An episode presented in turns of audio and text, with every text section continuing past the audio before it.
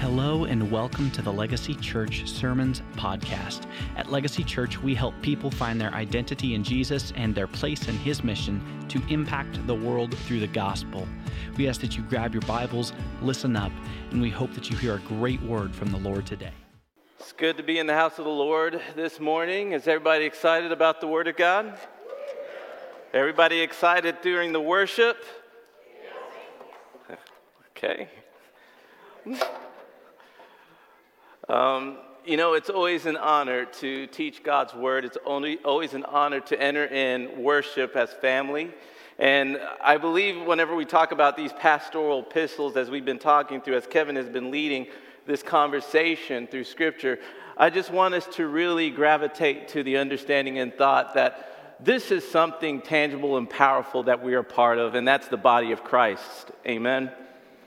And in being a part of the body of Christ, there is some structural things that we go through. There is some leadership items that we look at. And even through the teachings that we're going to look at, uh, we're actually going to talk through uh, 1 Timothy uh, chapter 5, uh, the whole, pretty much the whole chapter today. And I'm just going to start it off pretty quickly here. We're just going to jump into scripture and then we're going to go through there, from there. And then with that, I just want us to keep the mindset today that we are a part of a family, right? Okay, let's say that one more time. We are a part of a family, right? And you know what? It's kind of like that old show back in the day. If I could entitle this anything, it would be called Family Matters, right? You know that, that show, Family Matters, Carl Winslow, his wife, his family, Steve Urkel. You know, back in the day, they used to call me Steve Urkel all the time.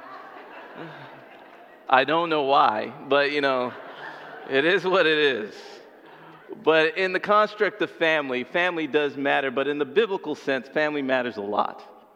And how we treat each other, how we look at, uh, how we help people, and how we even look at uh, spiritual leadership, all of that matters. And as we read through that, I want us to have that in mind, okay? So let's start in uh, 1 Timothy chapter 5, verse 1 and read through it. It says, Do not rebuke an older man, but encourage him as you would a father, younger men as brothers, older women as mothers, younger women as sisters, in all purity. Honor widows who are truly widows but if a widow has children or grandchildren, let them first learn how to show godliness to their own household and make some return to their parents, for this is pleasing in the sight of God. For uh, she who is truly a widow, left alone, has set her hope on God and continues in supplication and prayer night and day. But she who is self indulgent is dead even while she lives. Uh, command these things in, uh, as well, so that they may be without reproach.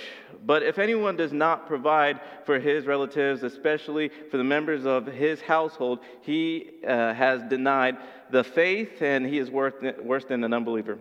Let a widow be enrolled if she is not less than 60 years of age, having been the wife of one husband and having a reputation of for good works. If she has brought up children, has shown hospitality, has washed feet, has, uh, has washed the feet of the saints, has uh, cared for the afflicted, and has devoted herself to every good work.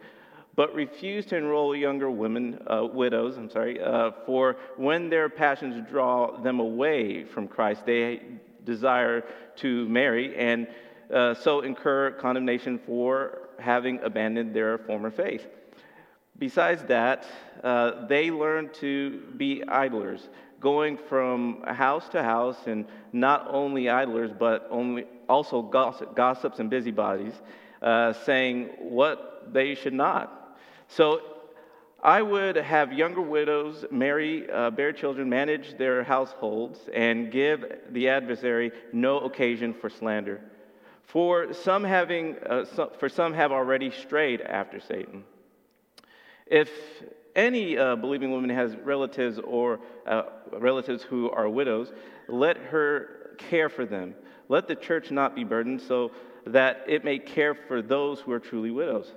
Let the elders who rule uh, well be considered worthy of double honor, especially to those who labor in preaching and teaching. Uh, for the scriptures say, You shall not muzzle an ox when it treads uh, out the, the grain, and the laborers deserve his wages. Do not admit a charge against an elder except on the evidence of two or three witnesses. As for those who persist in sin, rebuke them in uh, the presence of all, so that they, uh, so the rest may stand in fear.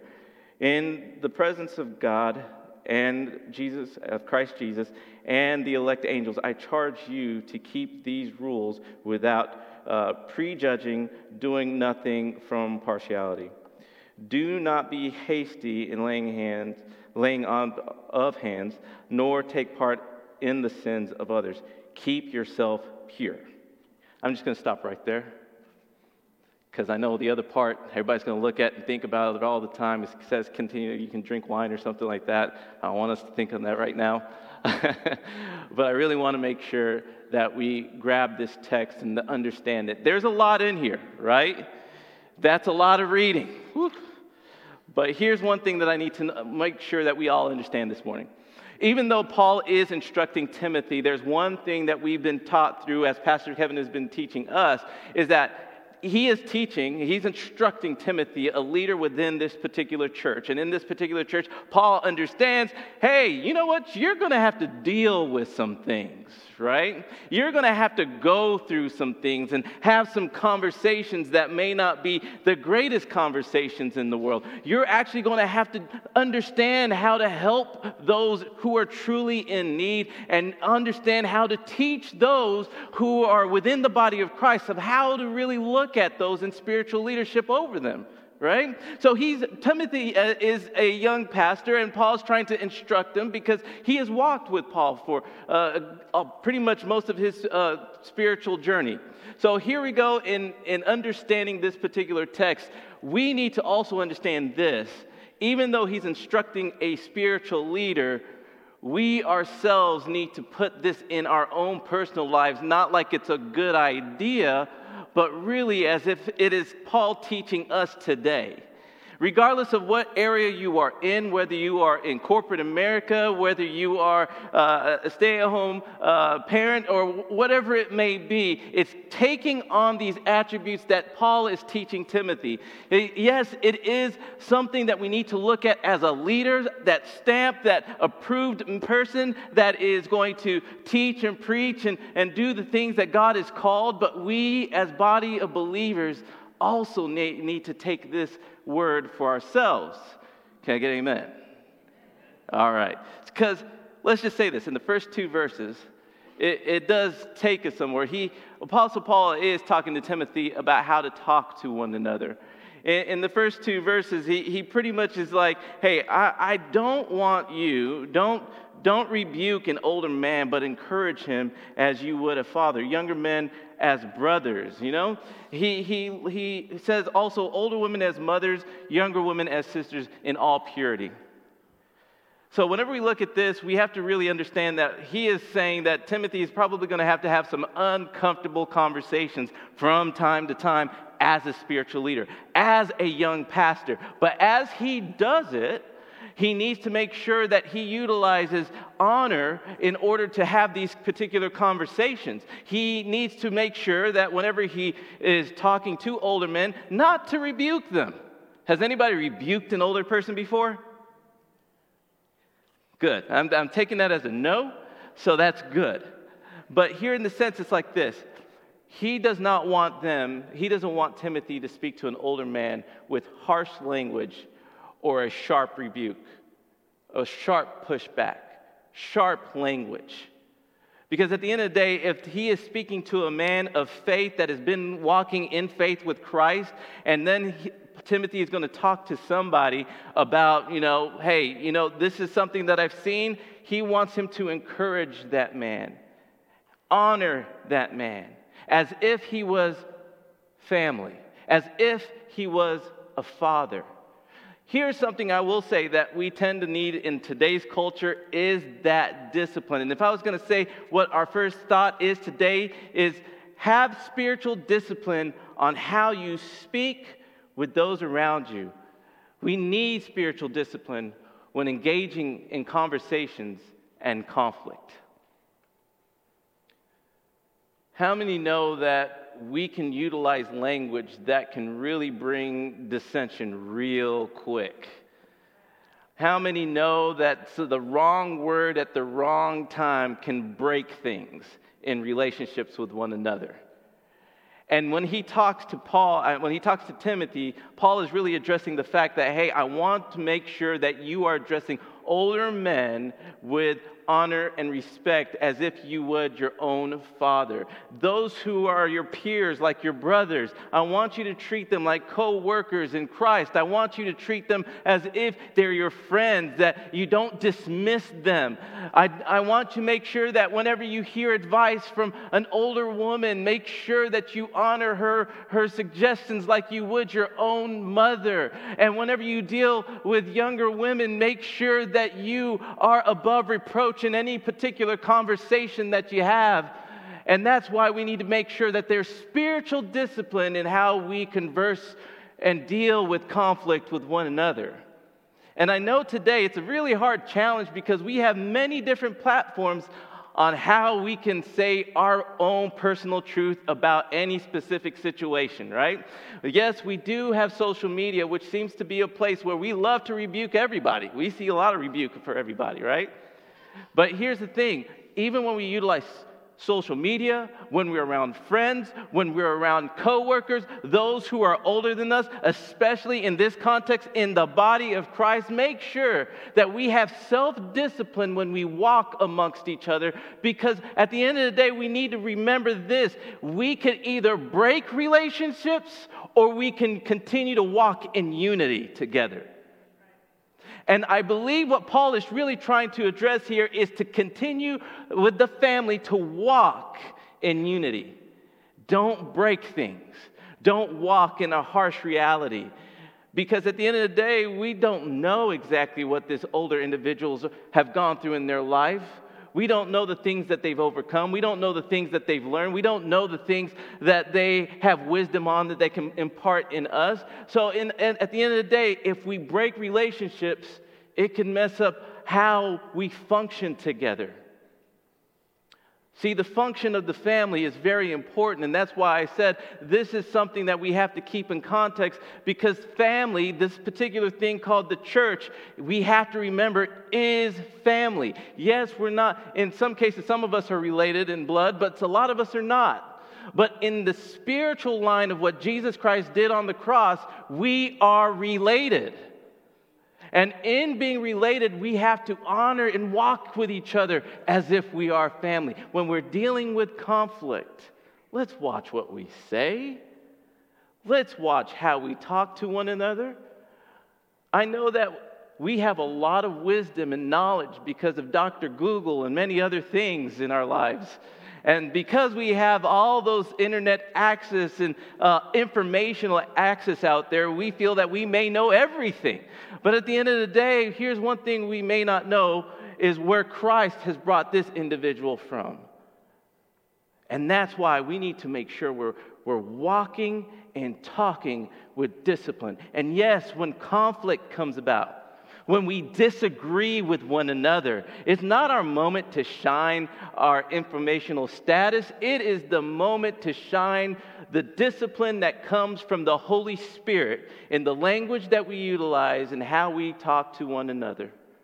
Amen. It's not the easiest word to say because I believe it's something that we all struggle with. We all struggle with it when we're dealing with our own families at times. We struggle with it when we're dealing with coworkers at times. We deal with it when we're dealing with our we, we struggle with it when we're dealing with our kids at times. Yes, even I struggle with the kids at times. But here's one thing that I, I think some of us know this, and I don't know maybe some of us know this, a lot of us may not, but my family is from Uganda, East Africa, right? So in East Africa, it is known to be a high honor culture. In this particular culture, whenever you do anything, like a wedding, you have to go through the elders of each family and the elders of each family will then look at the relationship that's going on and speak to that relationship. And on the wedding day, let's just say for the reception, my thing is, my thought is, I, I like to just eat, uh, hear the best man's speech, and let's get to dancing, right? Can I say that? Can I, can I say that? I don't know. But, but at the end of the day, I like things to move and flow, right? But in the Ugandan community and the Ugandan culture, you can't let things just flow you actually have to sit down and listen to these uh, older individuals from two sides of the family, right? And these two sides of the family will speak for about 10 to 15 minutes straight. And you know, at the end of the day, the concept is this the two elders of each family are saying basically, this is the story of this family, and the other side is saying, this is the story of this family. And what we're saying today is this is the story of one of these two families becoming one family. It's not just the relationship of these two individuals who are getting married, but it's the story of all of us now coming together, right? So, sounds so beautiful. But try sitting through it. My goodness. But it's at those moments, even where I struggle, where a lot of us struggle culturally in how to deal with those who are older than us. But here's the thing the stories that they have, the, the foundation that they walk with, especially in the context that we're seeing here, Paul wants to make sure that Timothy is walking in honor and respect to those he is leading. He is not supposed to lead in a harsh manner. And I would say, even today, whether we're preachers or, or teachers or or, or corporate America or any place.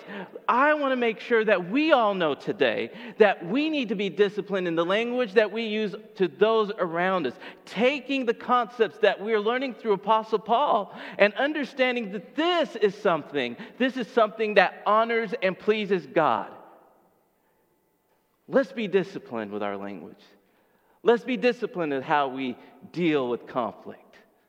If we could ask ourselves the last conflict that we had, how we dealt with it, could, could we say that we passed the test? Yes. Amen. Amen to that. but here's the thing that we really truly need to think through it is something that pleases God and how we discipline our language with one another. It is something that keeps unity, it is something that keeps trust. It is something that keeps the concept of the body of Christ, which is we are family. Even though you were born of a different bloodline, we are family. He does utilize this, the language that Jesus uses about uh, fathers and, and uh, mothers, women, older women and older men, and the concept of the Gospels. Just saying that, hey, if they're aligned with Christ, we do need to look at them as such. So let's remember that as we converse with others.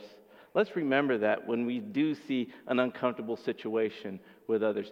Meaning, let's pray. If we know that there's a conflict that's coming, let's pray before we talk to each other. Let's, let's really do it. If we see that uh, anger is rising up in us, eh, it's time to pray. Because that thing can just jump out and take over, right? When we see that an uncomfortable situation is happening, use the discipline of the Holy Spirit to help you. And in the first part, because there's three parts within this whole text that we read through, it starts talking about uh, widows. And in this particular church, widows were uh, were being helped at a time, but then all of a sudden, within the concept of what Paul is teaching and instructing Timothy on, uh, some of the help was getting a little uh, diluted in certain areas. And basically, he wanted to give more structure into how to utilize wisdom in helping people. Now, I understand as we look through this, uh, Paul is addressing the fact that, you know, every widow is not a widow in the eyes of that need help. There are some widows that are young enough to, to go back to family or even remarry, especially in the context and the culture at that time. And there are some widows that have family around them that can give them support and help because that would actually be pleasing to God if that work can particularly that can work can happen in the widow's life. There are some widows that have walked away from the faith and gone into a different direction, and he needs, he's basically saying, Be careful with helping. I know in our culture and our concept today, that maybe this philosophy, especially specifically dealing with widows, um, may not be something that's a huge struggle in the city of Plano, right? The city that we live in. There's a lot of different ways of how to support, but I'm not saying that we don't help because our church has helped in many occasions those who are widows. But we have to look even at the concept of just help. Because in our culture, in our our, our context today, there's many people that need help in many different facets of life.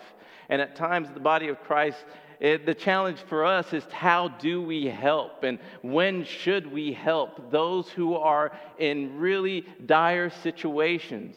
When I, when I look at the conversations that I have with missionaries and people that are assisting in uh, uh, the nonprofits in this area domestically, uh, we have to really assess how effective is our help going to be? How should we utilize this help to, to express and to, to advance the kingdom of God?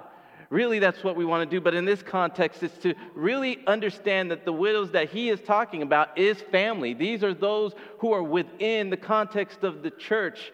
And he wants to make sure that we are assisting the right people effectively. Now, I, I want to say that, you know, there was a couple young men that came to the church not too long ago. Um, and Dana, she's the one who introduced me to these uh, two individuals. And uh, basically, uh, these two guys were telling me that, hey, you know what? We want to help the community uh, of DFW. Not because there are some people who have some financial needs right now.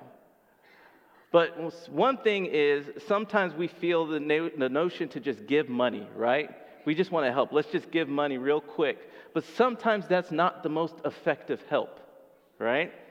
And sometimes we do have to utilize wisdom in how we do help others. So these two individuals came to, to me and they were stating that, hey, we want to educate those who are younger in high school on how to, how to take out loans, how to, how to do student loans, or how to invest appropriately for their future, how to plan and make a budget for themselves. I said that, man, that's, a, that's some pretty amazing help.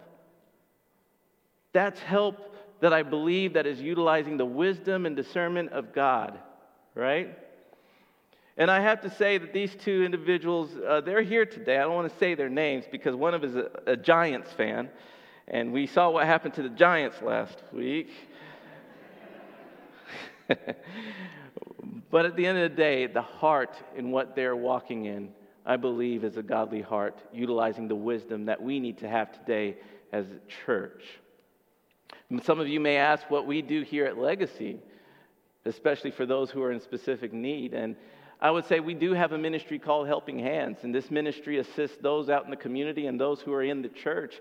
And in this particular uh, ministry, we do have a form, and this form asks a lot of questions. Some of you might look at the form and say, Whoa, this is abrasive, man. Come on, calm down. Uh, but at the end of the day, in order for us to effectively help those who are truly in need, we need to utilize the wisdom and God's finances appropriately. And in, for, uh, in order for us to do that, we have to know what's going on in their life so that we can make the most wise decision. Amen? And really, that's what Paul is trying to tell Timothy is utilize wisdom in how you help those who are widows. And he even gives them practicalities of how to move forward and how to help. So, if I had a second thought, it says we need to use wisdom on how to help those in need. Utilize the spiritual discipline that comes from your relationship with Christ through your conversation, through your devotional life, and figure out, hey, Lord, how is it that you want to lead me this particular direction and how to assist those who are not only in our particular lives, some of us have to deal with family members that are always asking all the time for finances, right? Some of us are dealing with uh, people around us that are always in need for something. And we then have to utilize wisdom on how to effectively help. So, not only is this something that we can take as a body of family, as a body of believers, but we need to also take this as something we can take at home. Let's utilize wisdom and how we assist one another. Because it is a very pastoral thing to do. I know not everybody here is a pastor, but here's the thing it is something that I know that pleases the Lord. Effectively helping those in need.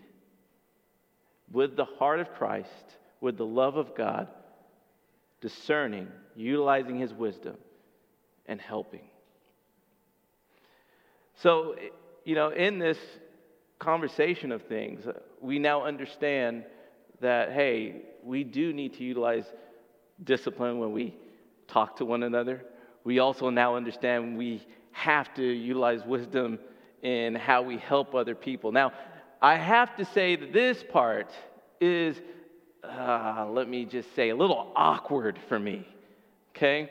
The reason why it's a little awkward because it talks about somebody similar to the position that I hold, somebody in a spiritual leadership type of role, right? And then it talks about how you should honor uh, the, that specific person, right? So look, for me, it's a little awkward. So I'm just going to ask for your grace as I talk through this. Can I, can I receive your grace this morning? I don't believe you. can I receive your grace this morning? Okay, thank you, thank you. But here's the thing when we, when we walk through this, this conversation of spiritual authority, Apostle Paul is wanting to instruct Timothy on how the church should view those in spiritual leadership.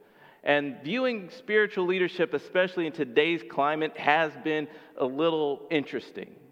And I understand that there's many different platforms that many people preach in many different areas. And sometimes when we get to YouTube or we get on other other things, we start listening to people and then we start saying where we disagree with people. I would say uh, on that, we, we need to be careful. We need to be careful in our hearts, in our mindsets, and how we respond to those who are leading other congregations, right? But in this particular sense, we also need to be careful in how we look at those who are in spiritual leadership in our congregation, right? One of the things is this they, we should honor those around us who are in spiritual uh, leadership. They deserve the honor. Here's the thing that uh, we need to, to, to recognize we honor those in spiritual leadership because not only they are accountable for their family, but they're inca- accountable for the family of God.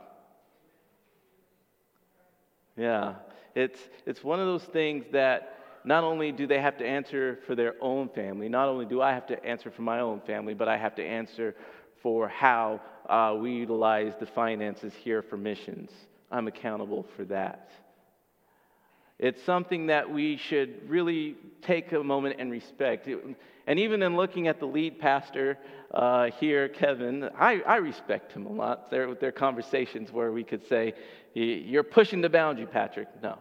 Um, but here's the thing that we all need to do. Even with Kevin in the place or any lead pastor, it's really taking a moment and honoring the fact that not only has he said yes to the call or anybody else on the team here, every single pastor on the team here has answered a call and stated that not only they're going to be accountable for answering to the Lord for their family, but for the family of God. And I, I really believe that that is something that earns some respect, right? And in, in this concept, it's like this. As I talked in the first two verses, we are talking about how we speak with one another, right? And really, he's identifying one thing it's how we address each other, basically, as family. And if we truly take a step back and try to recognize what God's vantage point or viewpoint of family looks like, it, this is not a hard thing to really grab our mindset around. It is something that works in unity and how the church is actually supposed to function. Us honoring each other is how the church is supposed to function. Us honoring each other is how the family is supposed to function. It is something that delights the Lord, right?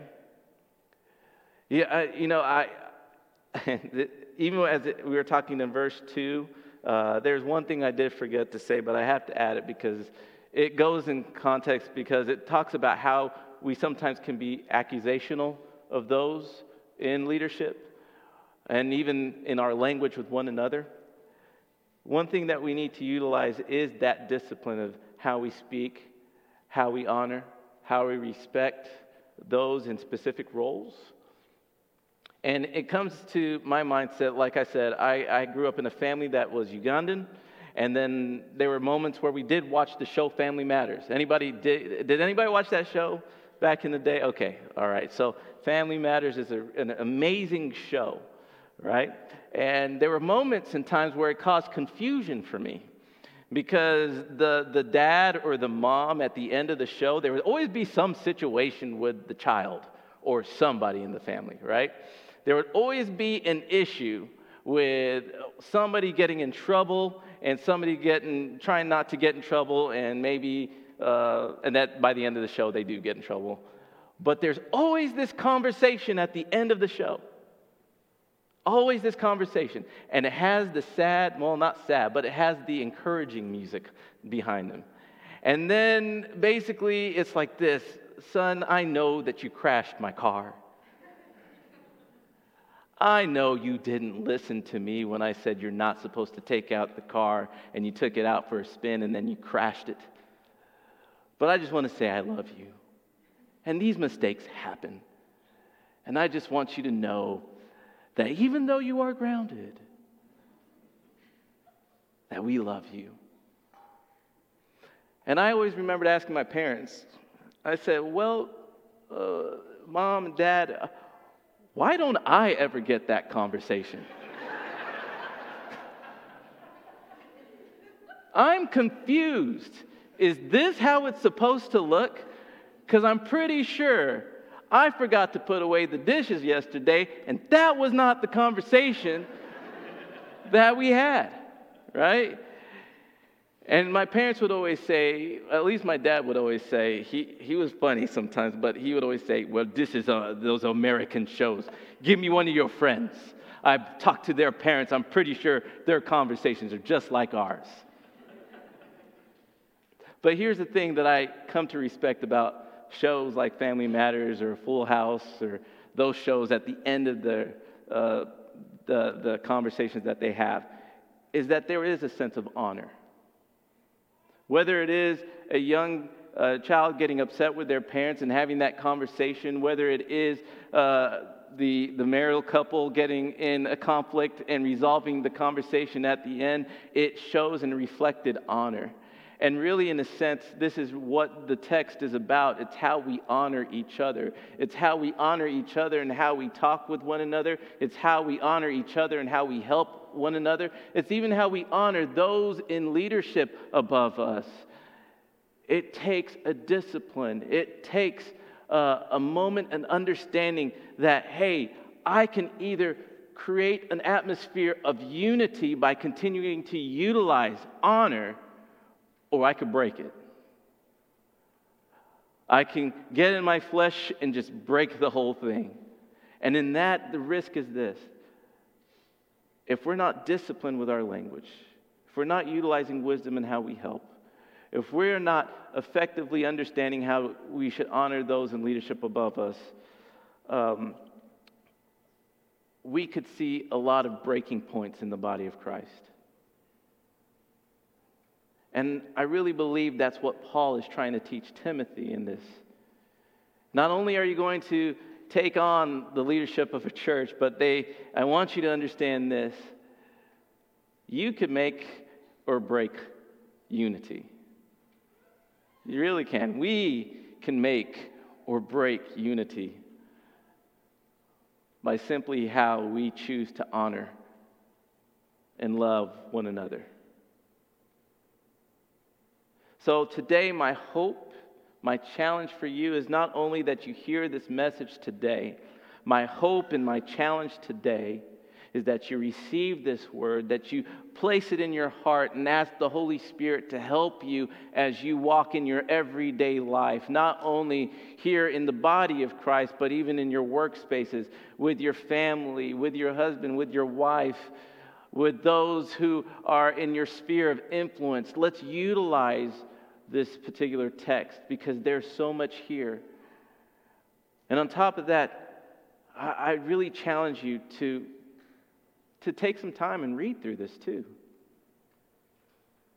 Because not only is, is this something that we hear in a sermon, but this is something that effectively challenges our life to be pleasing to the Lord.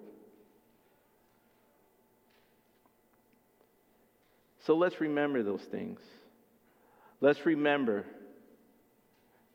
how to be disciplined in our language, even when you're driving. Yes, I know you. I've seen you. I'm joking. I have not. Uh, but make sure that you're utilizing good language, especially if you have Legacy churches uh, sticker on your car. Just, just make sure you're doing that. But at the end of the day, really honor each other.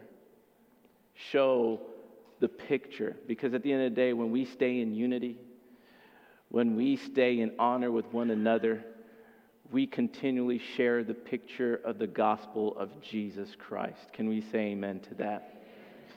Do you receive that this morning? Can we pray? Father, right now, we do thank you. We thank you for the work that you're doing in our hearts and in our minds this morning. And I ask, Father, when it comes to being disciplined in how we speak to each other, utilizing your wisdom in how we help each other, and even having honor for those in spiritual leadership over us, I just ask in Jesus' name that you assist us with your spirit in all of this. That everything that we're doing, I, I know that we're not all perfect all the time, but Lord, challenge us to do more in this concept, to do more in what Paul is teaching Timothy and how to effectively lead this church. Teach us how to be effective family members in the body of Christ. Help us, Holy Spirit, to say the right things at the right time that would encourage those who are older than us, keeping unity with our peers, with those who are younger than us. And as we do, Lord, may it always send the picture of who we serve, which is you, Lord Jesus, the one who came, the one who died for all sins of humankind,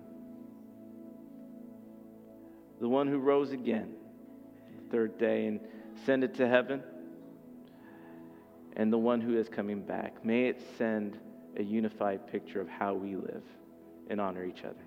In Jesus' name we pray. Amen.